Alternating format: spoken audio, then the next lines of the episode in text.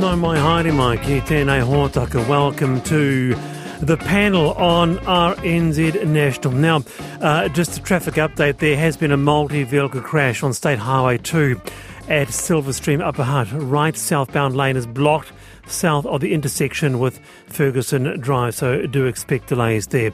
This afternoon, 75 basis point increase, the largest increase to the official cash rate on record. That just after four. And also this afternoon, alarming figures in a mental health survey today. 73% of respondents aged between 18 and 34 said they had been so stressed in the past year they couldn't cope with things. So we talk about that. Also on the panel today, one man says he's lucky to be alive after lightning struck his ute. He's out of hospital and he joins the panel at 25 past four. And making LIM reports clearer. They can be indecipherable sometimes. New legislation aims to tackle that.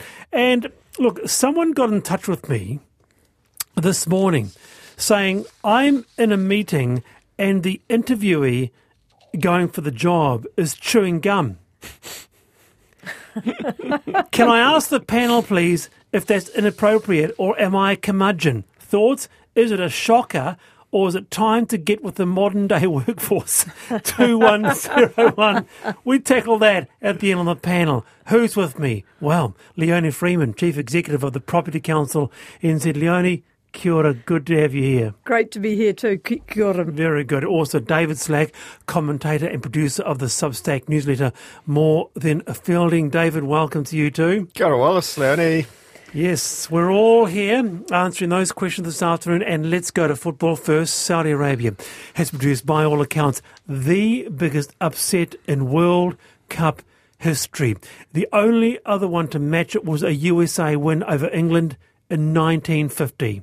And in other news, star player Cristiano Ronaldo will leave Manchester United with immediate effect. The Premier League club has said the 37 year old had an explosive interview on the eve of the World Cup, criticising manager Erik Ten Hag and the club's owners.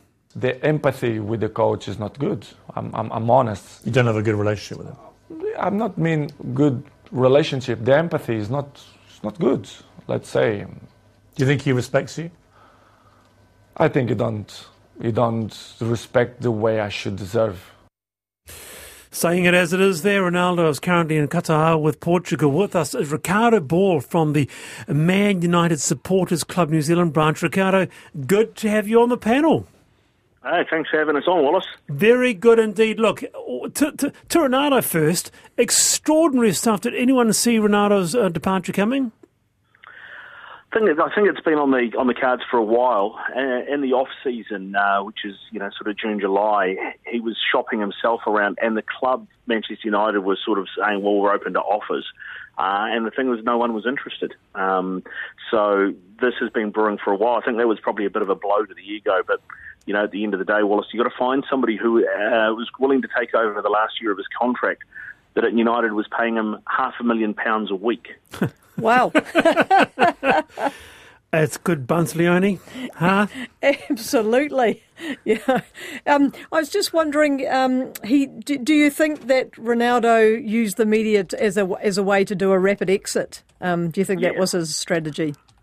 Hundred percent, Leonie. Yeah. This was this was very much. Uh, um, how can I get myself fired the quickest way? Oh. I know I'll go and I'll go and hit up a plum like Piers Morgan and then and and, and appear with. I mean, you know, that's the other thing is as United fans generally, Piers Morgan uh, is a dyed in the wool Arsenal fan. He's a real toff. Uh, we know exactly. I didn't know this. No, uh, what he's capable of. I mean, he was complicit in the Sun taping. Uh, you know, sort of uh, breaking into people's uh, voicemails and things like that over the years. So mm. he's a bloke that doesn't have a great reputation. So of all the people he could have gone to and done this, this is almost the fact that he went to Piers is almost worse than what he said in the interview. it's it's extraordinary. And uh, two Man United, uh, where did this all stem from, Ricardo? Because what you, you guys are fifth in the Premier League. Mm. Yeah, this uh, this has been coming for a while. Uh, Ole Gunnar Solskjaer was the manager when Cristiano Ronaldo was brought back to the club. The year before, or the season before, uh, Ole Gunnar Solskjaer had got the club to second in the Premier League. We hadn't been there since Ferguson left. Got them to the final of a big European Cup, which they lost on penalties. The team was tracking in the right mm. direction. He had them playing a really good style of football. He wanted a ball-playing centre back, so they got him Rafael Varane. He wanted a right winger, so they went and got him Jadon Sancho. And then just before the season starts, they give him Cristiano Ronaldo, who he didn't want because the way he had set United up to play meant that they could defend from the very front. They could do a lot more running. They could be uh, a very busy team, a team that made it difficult to play through. Cristiano Ronaldo doesn't allow you to do that. And if he's in your team and your bosses are saying, look, we've got you this player who's going to sell us half a million shirts a week, you have to play him, uh, then you have to try and find a way to make it work. And he couldn't make it work. And in the end, he got the sack because of it. So there are some play people that will say he scored 24 goals last season. He still got it. Yeah, he did score 24 goals, but what it did is it meant that other players didn't score goals. It meant that United couldn't keep goals out as effectively as well. Um, so it was a detriment to the team, and uh, I think most fans have seen that. It does make it sound like he don't respect me the way I want. Has actually had some validity then. Uh, well, I wouldn't say so. I mean, I think the thing is he's got to realise he's 37. He can't do the things that he could do when he was 27, right? Yeah. And um, you know, he says these things, but he obviously had problems with, it, with, with his family, sick child, etc. And preseason, if they said, "Look, don't come on preseason tour. Fine, stay with your family, get it sorted out." But then he joins, and of course, he's not match fit, so he doesn't immediately yeah. make the squad. That puts his nose out of joint. But you can't play him because he's not fit. But when they dropped him for Tottenham, he had played in nine of the previous 13 games, and eh, well, he had started nine of the previous 13 games, I should say, and the two previous to him being dropped, United hadn't scored in the 180 minutes he'd been on the field. Oh, okay. Right. Yeah. Now, to the uh, World Cup there, Ricardo, and uh, extraordinary game between Saudi Arabia and Argentina. Thousands in the stadium could not believe what they were watching. So here you have a team ranked third in the world, 36 matches unbeaten, tipped to win the World Cup, and this. Yeah, hard to believe, wasn't it? Really hard to believe. I, to be honest, I was getting up for for an earlier match, so I, I sat up and watched until Argentina scored through Leo, Leo Messi and went, "This will be five 0 and went to bed. I bet you regret that now. certainly did not see that coming. Uh, but you you got to tip your hats to the Saudis. They've, yeah. they've played some good football in the lead up to this. No one expected them to do what they did, but what they did do is everything goes through Lionel Messi at Argentina. Really, so they cut off the pathways for him to get the ball they basically closed those passing lanes for him to get the ball. And then when he did get the ball, if you if you watch, they forgot about the other players and they just closed him down. And they put four players around him, so he had nowhere to pass the ball. There were no pathways. It made him run with the ball, which is something that, once again, talking about age, you know, a Messi um, eight ten years ago would have done happily, but that's not his game anymore, more, particularly in that Middle Eastern heat and mm. uh, they made him run with the ball. It's not his game anymore, and they managed to stifle him and stifle Argentina as a result. It's a fantastic result for Saudi Arabia. Oh, amazing, David. I'm just thinking, you know, because uh, in the final instance, this is a, a team game, and you have this culture of the stars being helicoptered in. Mm. This is this yeah. is brought up uh, in a really interesting documentary called Sunderland Till I Die, talking about this um, team Sunderland and bringing in these top stars, but they couldn't gel with the team. You need to operate as a team. team. Yeah, that is intriguing. I suppose. Well, they they don't last forever, and and I had been wanting to ask Ricardo, what what where does the mileage top out? Do you reckon for for people like uh, Ronaldo mm. and, and Messi? Yeah, I think, well, Ronaldo said he wants to retire at 40. So, I mean, that suggests that he knows that he's got limited time left. I just don't think his ego is allowing him to admit that he's not the player that he was. Um, I think the, the shelf life is better now with sports science and diets and everything. You know, they're not down the pub for, for five pints after training anymore like they were in the 80s and 90s, mm. perhaps. But I, I, I think you're seeing it. It is, there are more older players playing, but I think 40 is stretching it. You know, I mean, there's a guy, uh, Pepe, who plays for Portugal, who's the oldest outfield player at this World Cup. He'll be 40 in two months. And, you know, he's, that's probably, he plays centre back, so he's not having to do the running that a midfielder or a forward would do. Uh, but, you know, that's probably where your limit is. Very good indeed. Lovely to have you uh, with us, Ricardo. We'll get you back. Um, it's mm. not nice to hear your voice. Yeah, good to have, uh, good to chat to you, Wallace. And anytime you need me, just give us a shout. Good on you there. That's Ricardo Moore, who is uh, one of the people behind the Manchester's uh, Man U's Supporters Club NZ branch. Big, big, big team, eh? Um, listed on the stock exchange. Yeah, and I was just thinking, you know, it certainly opens up the World Cup, doesn't it, with Argentina losing, you know, Sure. and um, just a real underdog coming in. So it creates a bit of real tension and interest and and uh, hope for some of the smaller countries. Yeah, very good. All right, it is time for I've been thinking. Uh, shall we start? Yeah, Leonie Freeman, take it away.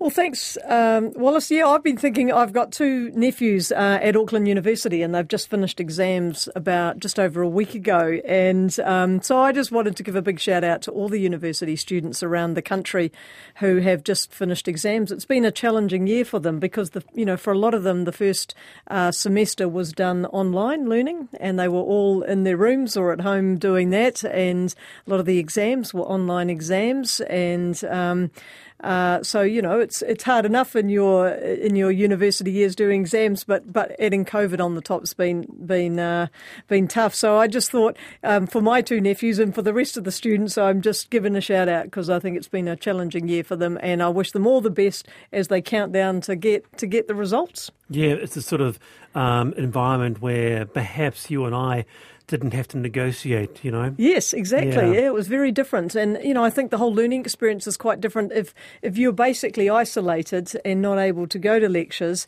and you're doing it online, and you know, a lot of the students have all their cameras off. So imagine you're the lecturer and you're just seeing this grey screen with lots of students sitting there. It's a very different environment than being able to work in a group or ask questions or all that sort of stuff. So yeah, let's hope next year comes back to a bit more normal for all of them. Good I- on you. Yep, I surely do. It's um, I, I, I loved the exchange and the engagement of, of lectures, and I, I can't imagine being that being that removed. Yeah, very Um, good, David.